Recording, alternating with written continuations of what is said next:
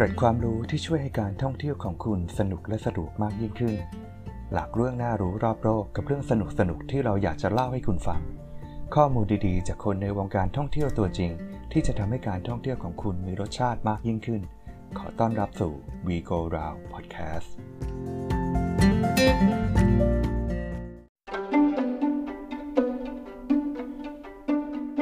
ทำไมดิสนีย์แลนด์ถึงซื้อดินปืนมากที่สุดในทุกๆ ประเทศที่ไปสร้าง ดิสนีย์แลนด์ญี่ปุ่นที่ว่าใหญ่แล้วจริง ๆ แล้วมีใหญ่กว่านั้นอีก 230 เท่า ข้อห้ามแปลกๆที่คุณอาจจะไม่เคยสังเกตเห็น สิ่งที่ทำให้พนักงานดิสนีย์แลนด์ไม่เหมือนพนักงานที่ไหนในโลก เรื่องผีๆที่เล่าลือกันและหลากเรื่องที่คุณอาจจะไม่เคยรู้ในสวนสนุกแห่งความฝันของทุกคนแห่งนี้ ผมธนาคารเตชะจิรัตการ และนี่คือ We Go Round Podcast ช่วงไกด์ให้ฟังครับ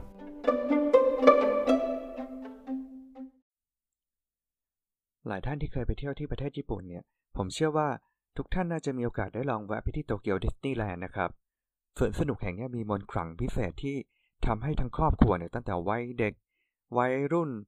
และวัยคนแก่เนี่ยสามารถไปเที่ยวและมีความสุขอยู่ในสวนสนุกแห่งนี้ได้ สิ่งหนึ่งที่เป็นซิมโบลิกของสวนสนุกแห่งนี้ที่ผมเชื่อว่าทุกๆท่านน่าจะจำได้ก็คือตัวปราสาทที่ตั้งอยู่ตรงกลางสวนสนุกนะครับ วันนี้ผมมาเล่าเรื่องปราสาทให้ฟังครับ ก็หลายท่านน่าจะทราบอยู่แล้วว่าตัวปราสาทของดิสนีย์แลนด์เนี่ยจำลองมาจากปราสาทนอยชวาสไตล์แต่จริง ๆ แล้ว ไม่ใช่ปราสาททุกแห่งของดิสนีย์แลนด์เนี่ยที่จะจำลองมาจากปราสาทนอยชวาสไตล์นะครับมันมีที่มาที่ไปอย่างนี้ครับ คือจริง ๆ แล้วเนี่ยตัวดิสนีย์แลนด์เนี่ยเขาจะมีปราสาทของตัวเองเป็นสัญลักษณ์โดยเฉพาะนะครับ ซึ่งที่โตเกียวเนี่ยปราสาทสร้างในปี 1983 โดยจำลองมาจากปราสาทในธีมของเจ้าหญิงซินเดอเรลล่าครับ ก็ปราสาทสร้างจากโครงเหล็กนะครับ ผ่านมาแล้วทั้งแผ่นดินไหวและพายุหมุน ตัวดิสนีย์แลนด์แห่งนี้เนี่ย มีขนาดทั้งหมด 176 เอเคอร์ครับ ก็จัดว่าใหญ่พอสมควร จนกระทั่งต่อมาเนี่ยก็มาสร้างโตเกียวดิสนีย์ซีอยู่ข้างๆกันอีกในอีกขนาด 115 เอเคอร์นะครับ เพราะฉะนั้นเราทราบแล้วนะครับว่าจริงๆแล้วดิสนีย์แลนด์ที่สร้างก่อนกับดิสนีย์ซีที่สร้างตามมาเนี่ยอันไหนใหญ่กว่ากันนะครับ ถัดมาถึงฮ่องกงดิสนีย์แลนด์ครับปราสาทที่ 2 ที่ตั้งในเอเชียนะครับ ส่วนปราสาทแห่งนี้เป็นปราสาทที่ได้รับแรงบันดาลใจมาจากเจ้าหญิงออโรราก็เลยมีชื่อเล่นว่าปราสาท Sleeping Beauty Castle นะครับ สร้างในปี 2005 ตัวดิสนีย์แลนด์แห่งนี้เนี่ยมีขนาดเล็กมาก ๆ นะครับ ก็คือ 68 เอเคอร์ ถัดมาเป็นดิสนีย์แลนด์แห่งล่าสุดที่สร้างที่เซี่ยงไฮ้นะครับ ก็ปราสาทแห่งนี้เนี่ยชื่อว่าเซี่ยงไฮ้ดิสนีย์แลนด์ Enchanted Storybook Castle ซึ่งจะแตกต่างจากปราสาทเจ้าหญิงดิสนีย์แลนด์ทั้งหมด โดยปราสาทเนี่ยไม่ได้มาในธีมของเจ้าหญิงองค์ใดองค์หนึ่ง แต่ว่าเป็นของเจ้าหญิงทุกองค์ จึงสร้างเป็นปราสาทเจ้าหญิงดิสนีย์แลนด์ที่ใหญ่ที่สุดและสูงที่สุดในสวนสนุกดิสนีย์แลนด์ทั้งหมด โดยมีความสูง 197 ฟุตครับ ส่วนตัวสวนสนุกเนี่ยเราอาจจะเคยได้ยินนะครับว่าใหญ่พอสมควรเลยอยู่ที่ 963 เอเคอร์ครับ ถัดมาที่ดิสนีย์แลนด์แห่งแรกของโลกนะครับ ตั้งอยู่ที่ LA แคลิฟอร์เนียสหรัฐอเมริกานะครับ สร้างเมื่อปี 1955 นะครับ ตัวปราสาทเนี่ยมีความสูง 77 ฟุต โดยปราสาทแห่งนี้เนี่ยสร้างโดยได้รับแรงบันดาลใจจากเจ้าหญิงออโรราเช่นกันนะครับ จากเรื่อง Sleeping Beauty ก็ตอนแรกตั้งใจเนี่ยคุณวอลดิสนีย์เนี่ยเขาตั้งใจสร้างดิสนีย์แลนด์แห่งนี้นะครับ มีขนาดแค่ 8 เอเคอร์นะครับ แต่พอสร้างไปสร้างมาสร้างจริง ๆ ได้ 85 เอเคอร์นะใหญ่กว่าเดิม 10 เท่า ยังไม่พอนะ ข้างๆ กันก็เปิดเพิ่มอีกนะครับ เป็นดิสนีย์แลนด์แคลิฟอร์เนียแอดเวนเจอร์นะครับสวนสนุกแบบของดิสนีย์แลนด์ที่เอาใจวัยรุ่นขึ้นมาหน่อยนะครับ ก็อีก 72 เอเคอร์รวมกันแล้วเป็น 157 เอเคอร์นะก็ยังเล็กกว่า โตเกียวดิสนีย์แลนด์อยู่พอสมควรเลย ถัดมาที่ดิสนีย์แลนด์ที่ใหญ่ที่สุดในโลกนะครับ มีชื่อเต็มๆว่า Disney World Orlando Florida นะครับ เปิดในปี 1971 ตัวปราสาทเนี่ยมีขนาดใหญ่และสูงที่สุดในปราสาทดิสนีย์แลนด์ทั้งหมดด้วยความสูง 189 ฟุต ก่อนที่จะโดนโค่นแชมป์ไปโดย ปราสาทเซี่ยงไฮ้ดิสนีย์แลนด์นะครับที่ความสูง 197 ฟุต ปราสาทดิสนีย์แลนด์เวิลด์ออร์แลนโดฟลอริดาเนี่ยได้รับแรงบันดาลใจมาจากเจ้าหญิงซินเดอเรลล่าเช่นเดียวกับที่โตเกียวนะครับ ก็เลยมีชื่อเล่นว่าซินเดอเรลล่าคาสเซิลเหมือนกัน ตัวความกว้างของดิสนีย์แลนด์แห่งนี้เนี่ยมีความกว้างถึง 27,258 เอเคอร์นะครับ ใหญ่กว่าดิสนีย์แลนด์โตเกียว 230 เท่านะครับ ก็เรียกได้ว่าใหญ่เป็นเมืองเมืองเลย ใหญ่กว่าตัวอำเภอทุกอำเภอในประเทศไทยนะใหญ่กว่าเมืองออกซ์ฟอร์ดใหญ่กว่าเมืองนิวคาสเซิลเมืองแมนเชสเตอร์หรือหลาย ๆ แห่งในโลกเลยนะครับ ก็ ถามว่ามีอะไรในนั้นเนี่ยมีสวนน้ำสองแห่งนะครับ ที่เที่ยวยกตัวอย่างเช่น Magic Kingdom ศูนย์ประชุม Epcot Disney Hollywood Studio สวนสัตว์ Disney Animal Kingdom ตัวชายหาด Disney Blizzard Beach Disney Springs สำหรับมาพักผ่อนในช่วงฤดูใบไม้ผลินะครับ มีที่แต่งงานด้วยนะฮะ Disney Wedding Pavilion แล้วก็ล่าสุดเป็น ESPN Wide World of Sport นะครับ ก็ที่นั่นเนี่ยเป็นจุดขึ้นเรือดิสนีย์แลนด์ที่ใหญ่มากๆเลยนะครับ มีล่องไปทั่วโลกเลย ถ้าใครอยากจะไปนั่งเรือ cruise ของดิสนีย์โดยเฉพาะเนี่ยสามารถมาขึ้นเรือที่นี่ได้นะครับ มีไปหลาย port ในโลกเลย รับรองว่าจะได้ประสบการณ์ที่สนุกไปอีกแบบหนึ่งนะครับ ในการมาเที่ยวดิสนีย์แลนด์ก็ใช้เวลาอยู่ที่นี่ประมาณ 7 วันน่าจะไม่หมดนะครับ ถัดมานะครับดิสนีย์แลนด์แห่งสุดท้ายที่จะพูดถึงก็คือดิสนีย์แลนด์แห่งที่ 7 นะครับดิสนีย์แลนด์ปารีส เปิดบริการในปี 1992 ที่นี่ก็เช่นกันนะครับ ตัวปราสาทเนี่ยเอามาจาก Cinderella Castle นะครับ มีขนาดถึง 126 เอเคอร์ ก็จะเห็นว่า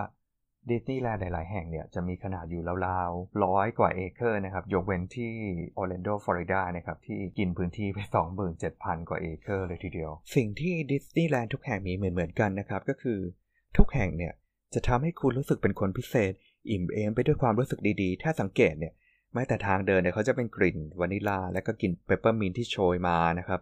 แมลงเนี่ยไม่ว่าจะแมลงสาบหรือมดหรืออะไรเนี่ยจะไม่มีเลยนะเพราะเขาจะปล่อยคลื่นความถี่พิเศษแม้แต่ขยะนะครับ ก็จะไม่มีขยะเลยในดิสนีย์แลนด์นะครับ เพราะว่าเขาจะตั้งถังขยะเนี่ยให้ห่างไปไม่เกิน 39 พร้อมกับพนักงานอีก 120 คนนะที่มีหน้าที่คอยดูแลทุกตารางนิ้วเนี่ย คอย เก็บกวาดขยะที่หล่นอยู่ใน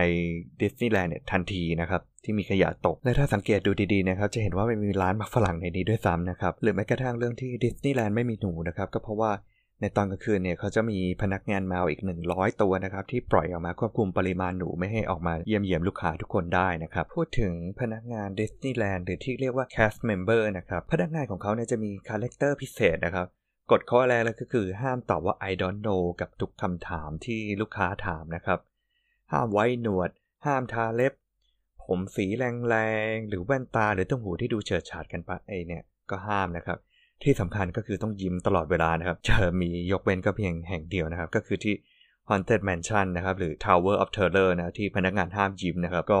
อาจจะดูตลกดีถ้าไปยืนยิ้มอยู่ในบ้านปีสิงถ้าสองแห่งนี้นะครับเรื่อยไปกระทั่งตัวมาสคอตของดิสนีย์แลนด์ที่ออกมาทักทายทุกคนนะครับกว่าจะเป็นมาสคอตของดิสนีย์แลนด์ได้เนี่ย ต้องไปเข้าโรงเรียนก่อน 3 เดือนนะครับถามว่าไปทำอะไรนะก็ไปเพื่อเรียนท่าทางบุคลิก แล้วก็ลักษณะนิสัยของตัวละครนั้นๆนะครับเพราะฉะนั้นเนี่ยคนหนึ่งที่ถ้าสมมติว่าแต่งเป็นตัวติทแล้วเนี่ยจะให้ไปแต่งเป็นมิกกี้เมาส์เนี่ยไม่ได้นะครับต้องไปเรียนใหม่อีก 3 เดือนนะครับถ้าคุณลองถือกระดาษสำหรับเซ็นลายเซ็นไปให้ตัวมาสคอตตัวไหนก็ได้นะครับลายเซ็นของตัวมาสคอตทุกตัวเนี่ยก็จะเซ็นเหมือนตัวละครนั้นจริงๆนะครับ โดยทุกที่ในโลกเนี่ยตัวมาสคอตทุกตัวก็จะเซ็นเหมือนกันหมดเลยนะครับ ไปดิสนีย์แลนด์ครั้งหน้าเนี่ยลองเอากระดาษที่สำหรับเซ็นไปให้พนักงานมาสคอตลองเซ็นดูได้นะครับ ที่เขามีกฎเหล็กข้อนี้เนี่ยเพราะว่าที่เนี่ยเป็นดินแดนแห่งความฝันของเด็กและโลกจินตนาการนะครับทางดิสนีย์แลนด์เนี่ยไม่อยากทำลายความฝันของหนูๆที่จะมารับรู้ความจริงว่าจริงๆแล้วตัวมาสคอตที่อยู่ในขบวนพาเหรดหรือว่า ตัวที่ออกมาเดินทักทายเราเนี่ย คือผู้ใหญ่ที่สวมชุดเฉยๆนะครับ เพราะฉะนั้นเนี่ย ตัวมาสคอตทุกตัวของดิสนีย์แลนด์นะครับ จะไม่สามารถถอดชุดออกหรือส่วนใดส่วนหนึ่งเนี่ยในที่แจ้งได้โดยเด็ดขาดนะจะมีห้องส่วนตัวของเขานะครับไปอยู่ใต้ดินสำหรับถอดชุดมาสคอตโดยเฉพาะนะครับ ก็ถ้าใครฝ่าฝืนเนี่ยจะโดนไล่ออกในทันทีนะทำให้ทุกๆ หน้าร้อนของทุกปีนะครับจะมีพนักงานเป็นลมในชุดมาสคอตเป็นจำนวนมากนะครับพนักงานที่ได้รับหน้าที่นี้บางท่านนะครับ ก็เล่าให้ฟังว่า ครั้งหนึ่งเนี่ยเขาถูกให้ใส่ชุดมาสคอตดัมโบนะครับ แต่ด้วยอากาศที่ร้อนอบอ้าวบวกกับอาการเป็นไข้ของเขาอยู่นิดหน่อยนะครับทำให้รู้สึกคลื่นไส้และอยากจะอาเจียนออกมานะครับ แต่ด้วยกฎเหล็กเนี่ย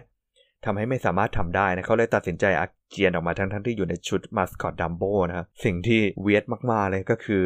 เด็กๆที่ชมอยู่นะก็คิดว่าคุณดัมโบสามารถพ่นน้ำออกมาได้นะครับ ส่วนกฎข้ออื่นๆที่อาจจะฟังดูแปลกสำหรับเรานะครับหรือสำหรับสวนสนุกที่อื่นๆนะครับ ก็คือพนักงานทุกคนห้ามลืมทา roll-on ดับกลิ่นกายเด็ดขาดนะจะทำลายฝันด้วยกลิ่นกายของคุณไม่ได้นะครับ คนที่ใส่มาชุดมาสคอตเนี่ยต้องสวมเสื้อยืดสีขาวด้านในเสมอ หรือพนักงานขายของหรือ cast member ท่านอื่นๆ ที่ทำหน้าที่อยู่ในสวนสนุกเนี่ย ห้ามสวมแว่นกันแดดเพื่อความเท่โดยเด็ดขาดนะครับ อีกหนึ่งที่เป็นการแสดงไฮไลท์ของดิสนีย์แลนด์ที่ทุกท่านน่าจะทราบก็คือหลังจากพาเหรดแหละของดิสนีย์แลนด์แล้วเนี่ยเขาจะมีการจุดพลุครับ เดิมทีเนี่ยการจุดพลุของดิสนีย์แลนด์นะครับจุดด้วยมือนะครับมาตั้งแต่ปี 1956 เพื่อจัดเป็นอีเวนต์พิเศษครบรอบ 1 ปีนะครับก็ ที่ดิสนีย์แลนด์แคลิฟอร์เนียเปิดในปี 1955 นะครับ แต่ว่าการยิงพลุเนี่ยฮิตมากๆนะจนกระทั่งในช่วงปี 1960 นะครับ ก็เลยมีการใช้เครื่องยิงเป็นกิจลักษณะเลยนะครับสำหรับการยิงพลุเนี่ยจะยิงประมาณ 16 นาทีนะครับ จะมีดอกไม้ไฟมากกว่า 100 ลูก ก็เลยทำให้ดิสนีย์แลนด์นะครับต้องซื้อดินปืนมากกว่า 41,000 กิโลต่อปีนะครับมีเพียงหน่วยงานเดียวที่อนุญาตได้ใช้ดินปืนมากกว่านี้ก็คือกระทรวงกลาโหมของสหรัฐนะครับเฉลี่ยแล้วในหนึ่งคืนเนี่ยดิสนีย์แลนด์จะใช้เงินกับการยิงพลุประมาณ 33,000 ดอลลาร์ หรือประมาณ 82,500 ดอลลาร์ต่อปี คิดเป็นเงินไทยก็ 264 ล้านบาทนะครับ ก็เฉลี่ยโดยเขายิงประมาณ 250 วันต่อปีนะครับ ยกเว้นที่เดียวก็ที่ฮ่องกงนะครับ ที่หยุดยิงไปเมื่อตอนปี 2019 นะครับเขาเปลี่ยนมาเป็นการแสดงโชว์ Transformation of the Sleeping Beauty Castle แทนแล้วนะครับคำถามต่อมาก็คือถ้าดิสนีย์แลนด์เขาใช้ดินปืนสำหรับยิงดอกไม้ไฟเยอะขนาดนี้แล้วเนี่ย ตัวดิสนีย์แลนด์จะเรียกตัวเองว่าเป็นดินแดนแห่งความฝันได้ยังไงนะครับ ถ้ามันไม่ได้มีความ eco-friendly เลยสักนิดนะครับคำตอบก็คือดิสนีย์แลนด์เนี่ยเขาคำนึงถึงสิ่งแวดล้อมมากๆนะครับ หลังจากได้รับร้องเรียนเรื่องควันกลิ่น และขี้เถ้าจำนวนมหาศาลในแต่ละวันนะครับทำให้ดิสนีย์แลนด์ต้องหันมาใช้สารตั้งต้นที่ eco-friendly นะครับเพื่อทดแทนดินปืน และใช้วัสดุสิ้นเปลืองน้อยลง 80%นะครับเพื่อความเป็นมิตรกับสิ่งแวดล้อมมากขึ้นนะครับ นอกจากจะแสดงความรักในสิ่งแวดล้อมเรื่องดอกไม้ไฟแล้วนะครับ ตัวดิสนีย์แลนด์เนี่ยยังคำนึงถึงสิ่งแวดล้อมในหลากหลายวิธีนะครับอาทิเช่น นโยบาย zero waste นะครับที่จะลดปริมาณขยะออกจากดิสนีย์แลนด์ให้เป็นศูนย์นะครับหรือการใช้พลังงานหมุนเวียนทดแทน รวมถึงนโยบายประหยัดน้ำยกเลิกการใช้พลาสติกประเภทใช้ครั้งเดียวเช่นหลอดช้อนส้อม ทั้งในสวนสนุกและก็โรงแรมในเครือเลยนะครับสำหรับข้อห้ามอื่นๆ ที่สวนสนุกอื่นอาจจะมี แต่ว่าไม่ใช่ที่ดิสนีย์แลนด์ที่เราอาจจะรู้หรือไม่เคยรู้นะครับ ก็เช่น ส่วนที่เป็นสวนสัตว์เนี่ยห้ามนำลูกโป่งเข้าไปนะกลัวสัตว์จะตกใจนะครับ หรือห้ามนำเก้าอี้พับมาเองนะครับ บางท่านอาจจะเห็นว่า ที่ญี่ปุ่นเนี่ยเขาจะมีไปนั่งรอดูโชว์กันเลยนะครับ ก่อนโชว์เริ่มประมาณชั่วโมงหนึ่งเลยเนี่ยเขาจะปูเสื่อนั่งกันนะครับห้ามเอาเพราะว่าตัวดิสนีย์แลนด์เนี่ยห้ามเอาเก้าอี้พับมานั่งดูนะครับ หรือห้ามนำของขวัญที่ห่อแล้วเข้ามานะครับ ต้องมาซื้อในนี้และห่อในนี้เท่านั้นนะครับ หรือกฎข้อต่อมาก็คือห้ามวิ่งในสวนสนุกนะจะมี cast member เข้าไปตักเตือนนะครับ เพราะว่าเขากลัวอุบัติเหตุในนี้มากๆนะครับ และห้ามสวมชุด costume นะครับ costume คอสเพลย์เนี่ยไม่ได้เลยนะครับ ตั้งแต่เด็กอายุ 14 ขวบขึ้นไปนะครับ เพราะเขากลัวว่า ถ้าแต่งตัวเป็นมาสคอตของการ์ตูนในเรื่องดิสนีย์แลนด์เนี่ย คนอื่นอาจจะสับสนได้นะครับ ว่านั่นเป็นพนักงานหรือว่าเป็นผู้เข้ามาเที่ยวในสวนสนุกนะครับ จะมีช่วงยกเว้นก็คือช่วงวันฮาโลวีนนะครับ ที่คนที่มาเที่ยวในดิสนีย์แลนด์จะสามารถแต่งเป็นชุดผีต่างๆ ได้ โดยต้องมีความน่ากลัวน้อยในระดับหนึ่งนะครับ ห้ามแบบสมจริงจนเกินไปนะครับ พอพูดถึงวันฮาโลวีนเนี่ยก็มีเรื่องลึกลับที่ไม่น่าเชื่อเหมือนกันว่าจะ เป็นเรื่องที่อยู่ในดิสนีย์แลนด์มาเล่าให้ฟังนะครับ ด้วยความกว้างใหญ่ของสวนสนุกเนี่ย จึงมีทางเดินใต้ดินนะครับ ลอง search หาได้ที่คำว่า Magic Kingdom Tunnel นะครับ ก็จะเห็นว่าทางเดินใต้ดินของดิสนีย์แลนด์เนี่ยลึกลับ แล้วก็คดเขียวมาก ๆ เลยนะครับ มากกว่าตัวทางเดินที่อยู่ด้านบนไม่แพ้กันเลยนะครับ เพื่อสำหรับการปลุกโผล่ในหลาย ๆ จุดของตัวละครหลายตัวนะครับ จากจุดนี้โผล่ไปอีกจุดหนึ่งเนี่ยเขาจะไม่เดินทางด้านบนเนี่ยเขาจะ เข้าช่องพิเศษของตัวละครนะครับ หรือไว้สำหรับขนขยะ แล้วก็ให้สตาร์ไว้คอยเดินได้ภายในสวนสนุกอย่างสะดวกนะครับ แต่ก็มีข่าวหรือว่าบางครั้งเนี่ยก็มีเด็กพลัดหลงกับพ่อแม่หลงเข้าไปในทางวงกฏใต้ดินที่ซับซ้อนจนไม่สามารถออกมาได้อีกเลยนะกว่าจะพบอีกทีก็เสียชีวิตไปแล้วนะครับ แม้แต่คุณวอลดิสนีย์ที่เป็นต้นกำเนิดของอาณาจักรดิสนีย์แลนด์ก็เช่นกันนะครับ มีข่าวลือว่าร่างกายของเขาเนี่ย ถูกแช่แข็งหรือที่เรียกว่า cryonic เอาไว้นะครับ เพื่อรอวันที่เทคโนโลยีก้าวหน้าจนสามารถชุบชีวิตของเขาขึ้นมาได้นะครับ ตัว cast member หรือพนักงานหลาย ๆ คนก็เล่าลือกันว่านะครับ ได้พบกับวิญญาณของคุณวอลดิสนีย์นะครับ เดินตรวจตาความเรียบร้อยอยู่บ่อย ๆ ในหลาย ๆ ลักษณะนะครับ แต่สิ่งที่ cast member พูดเหมือนเหมือนกันทุกคนนะครับก็คือ ถ้าเจอวิญญาณของคุณวอลดิสนีย์เนี่ย ถ้าเราถามว่านั่นใช่คุณวอลไหม ควรจะได้คำตอบเดียวกันกลับมานะครับก็คือเสียงกระซิบที่ตอบว่า yes I am still here นะครับก็เขาคงรักและเป็นห่วงที่นี่มาก ๆ และยังเฝ้าดูอยู่แบบนี้นะครับ อีกเรื่องน่ากลัวน่ากลัวอันหนึ่งก็คือ ที่เครื่องเล่น Space Mountain นะครับ เราอาจจะเคยเล่นนะที่ญี่ปุ่นมีนะครับ แต่ว่าเรื่องนี้เป็นเรื่องของ Disney World Florida นะครับเขามีเสียงกระซิบว่าจะมีแขกพาประจำที่ชื่อมิสเตอร์วันเวย์นะครับ เหตุเกิดในช่วงปี 1970 ถึง 1980 เนี่ย กลุ่มผู้เล่นของ Space Mountain นะครับเล่ากันว่ามีชายคนหนึ่งที่ขึ้นเครื่องเล่นไป แล้วก็หายออกไปนะครับ คือเป็นที่แนวว่างๆตอนเครื่องเครื่องลงนะครับ แม้กระทั่งเครื่องเล่น Space Mountain ของทางญี่ปุ่นนะครับ ก็มีรายงานว่าตลอดระยะเวลาที่เครื่องเล่นให้บริการมาเนี่ยนะครับ มีผู้ตกใจจนเสียชีวิตระหว่างเครื่องเล่นเป็นระยะระยะนะครับ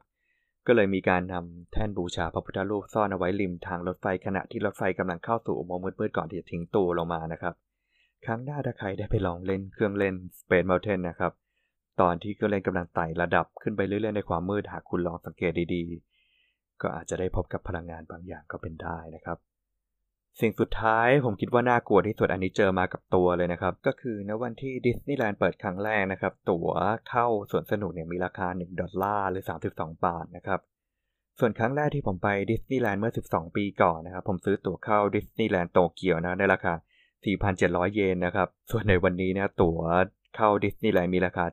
7,500 เยนหรือ 2,100 บาทแล้วนะครับ ถ้าเทียบกับวันเปิดตัวเนี่ย ราคาขึ้นมาแล้ว70เท่านะ หรือถ้าเทียบจากวันแรกที่ผมเข้าดิสนีย์แลนด์เนี่ย ในวันนั้นผมสามารถซื้อตั๋วดิสนีย์แลนด์ได้2ใบแล้วในวันนี้นะครับ ถ้าเทียบในอีก10ปีข้างหน้าพอลูกๆของเราโตขึ้นนะครับ แค่คิดว่าค่าตั๋วจะเป็นเท่าไหร่ผมว่าก็สยองแล้วนะครับขอบคุณสำหรับการรับฟังนะครับ ถ้าคุณชอบคลิปนี้อย่าลืมกดไลค์เพื่อเป็นกำลังใจให้เรา และอย่าลืมกดติดตาม กด Follow กด Subscribe เพื่อไม่ให้พลาดข้อมูลดีๆ จากเรานะครับ We Go Now Podcast